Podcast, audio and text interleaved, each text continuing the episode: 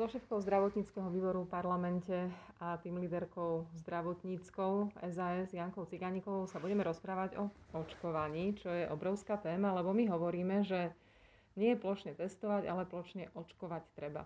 Ty si, Janka, priniesla také zaujímavé dáta, ako sem k nám to očkovanie prichádza a že vlastne síce je to spása, ale nebude to tak rýchlo to a má to aj svoj dôvod. Hej, nebude to hneď určite. No tak samozrejme tá vakcína, vyrobiť tú vakcínu nejakú dobu trvá. A e, zatiaľ momentálne je teda schválený Pfizer, teraz nedávno Moderna, e, čiže nie je ich veľa, to tých chcem povedať, a oni majú teda nejaké výrobné kapacity a v podstate to spôsobuje to, že e, môže sa stať, že niektorá vakcína, keby bol normálny systém, tak by sa mohlo stať, že bohatšie krajiny tie vakcíny dostanú skôr, chudobnejšie, menšie neskôr, lebo jednoducho kto zaplatí viac, ten má skôr.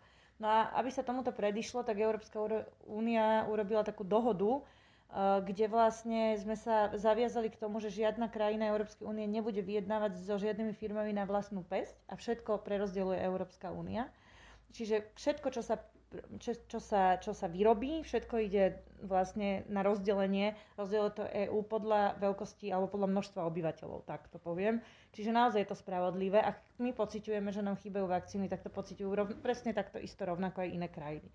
A veľa keď sa ľudia pýtajú, že jak to, že ten Izrael, jak to, že tá Amerika a takéto, No ale podstata je v tom, že oni vyjednávali poprvé ešte predtým, ako skončili tie, tie testy, tie skúšky. Európska, Európa, Európska lieková agentúra veľmi poctivo čakala na úplne všetky dôkazy, kým sa to sfinalizovalo, aby, aby si bola na 100% istá, že tá vakcína je bezpečná a je to považované za správne. Možno to trvalo o mesiac dlhšie, ale sme si naozaj istí, že nám to neublíži. Izrael to iskol a začal vyjednávať už oveľa skôr, aj začal skôr očkovať, ešte to nebolo schválené ako, OK, je to ich voľba, ale kebyže mne sa, mňa sa predtým spýtate, tak ja by som tiež išla touto cestou, čo sme išli my. No ale toto spôsobuje, že vlastne momentálne nám dodáva len Pfizer zatiaľ. V januári to bude ešte trošku kúsok od Moderny a potom vo februári by sa mal zvýšiť ten počet dávok. A Pfizer nám približne 150 tisíc dávok mesačne uh, vlastne dodá, ktoré treba rozdeliť. No a len zdravotníkov je teda požehnanie. Ešte keď si aj predstavíme, že každú tú vakcínu treba dať dvakrát. Uh-huh. Čiže teraz a o tri týždne. No a, a z tohto dôvodu je, je práve takéto tlačenie na to, aby, aby to naozaj prvý dostali zdravotníci uh, a tí dôchodcovia v DSS-kách a ako ohrozené skupiny, chorí, ich opatrovatelia, na nich sa zabúda často.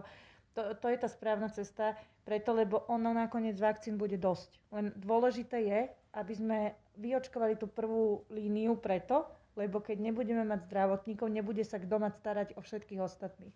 Takže takto to riešime. Už dnes je viac ako 50 miest nemocníc, kde sa očkuje, kam chodia zdravotníci a kde môžu tú vakcínu získať. A hovorí sa, že ten zdravotnícky personál, možno nie lekári, ale ten nižší, tie zdravotné sestry, niektoré váhajú. Je to naozaj tak? Ty si v kontakte s nemocnicami, s riaditeľmi veľmi pravidelne. Ja mám informácie od, e, naozaj som v kontakte s veľkým množstvom nemocníc a mám od nich informácie, že nie je problém so záujmom, čo ma veľmi potešilo, veľmi. A my sme sa naozaj toho báli, že, že to bude problém. Sú nejaké individuálne prípady, kde teda niekto musí na tú sestričku zatlačiť. Ja to, ta, takéto info som mala z, ako naozaj konkrétne z jednej ambulancie za, za celú dobu od jedinej lekárky z ambulancie, ktorá, ktorá vlastne ale nakoniec sa tej svojej sestričke vysvetlila a išla na to očkovanie. Čiže ani tam neprišlo k tomu, že by nešla ale teda mám informácie, že to ide zatiaľ veľmi, veľmi dobre a že ten záujem je veľký a keď si všimnete mi, aj, aj keď sú tie kauzy ohľadne toho predbiehania, kto všetko dostal, také tie polemiky, že ako to, že nejaký úradník alebo poslanec alebo športovec dostal vakcínu a, a lekár nie, to je len o tom, že je príliš veľký záujem. A ja som vďačná, že máme takýto problém a nie iný, tak dúfam, že, že to takto zostane, že čím dlhšie, lebo veď videli sme všetci tie prieskumy, kde 53% Slovákov v podstate nejako pochybovalo o očkovaní, tak ja dúfam, že uh, sa to bude časom meniť tým, že sa očkujeme takto, ako naozaj je enormný záujem aj u tých zdravotníkov, aj u tých osobností, ako myslím si, že to v tomto smere je to pre mňa dobrá správa, tak dúfam, že to pôjde dobre. Na jednej strane hovorí, že to tempo nám trošku určuje to, koľko sa tých vakcín chodí. Na druhej strane, napríklad v Českej republike, považujú celé to zaočkovanie Českej republiky za najdôležitejšiu logistickú operáciu od druhej svetovej vojny a hrozne veľa sa tam o tom diskutuje. Babiš sa stretol s izraelským Netanyahuom aby si zobral nejaké rozumy, ako to urobiť. A môžeme si byť istí, že pri tom veľkom záujme, ktorý aj my chceme podnecovať a podporovať, a to pôjde dostatočne rýchlo, že nebudeme povedzme tí poslední možno až o rok na rade?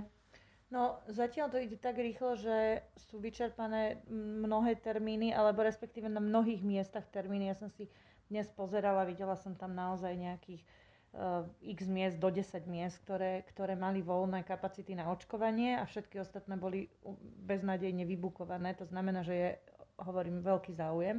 V podstate vyzerá byť dopyt väčší ako ponuka. Čiže on reálne v tomto momente nie je priestor na rozširovanie, lebo nie je čo rozširovať a ani veľmi nie je priestor ešte na osvetovú kampaň, si myslím. Preto by bolo dobré, aby to ministerstvo nastavilo a dôležité, aby tú osvetovú kampaň nastavilo, kedy sa bude robiť, kto ju bude robiť, ako aby nám nevznikali tieto situácie, lebo ja napríklad verím tomu, že sú osobnosti, ktoré úprimne chcú zvýšiť povedomie o očkovaní a chcú pomôcť svojej krajine a, a, a, a chcú pomôcť tým, aký majú vplyv na koľkých mm-hmm. ľudí. Čiže sa idú zaočkovať s týmto dobrým úmyslom, ale keď im to dovolíme príliš skoro, tak sme si zbytočne vystrelili náboj, ktorý budeme neskôr podľa mňa veľmi potrebovať.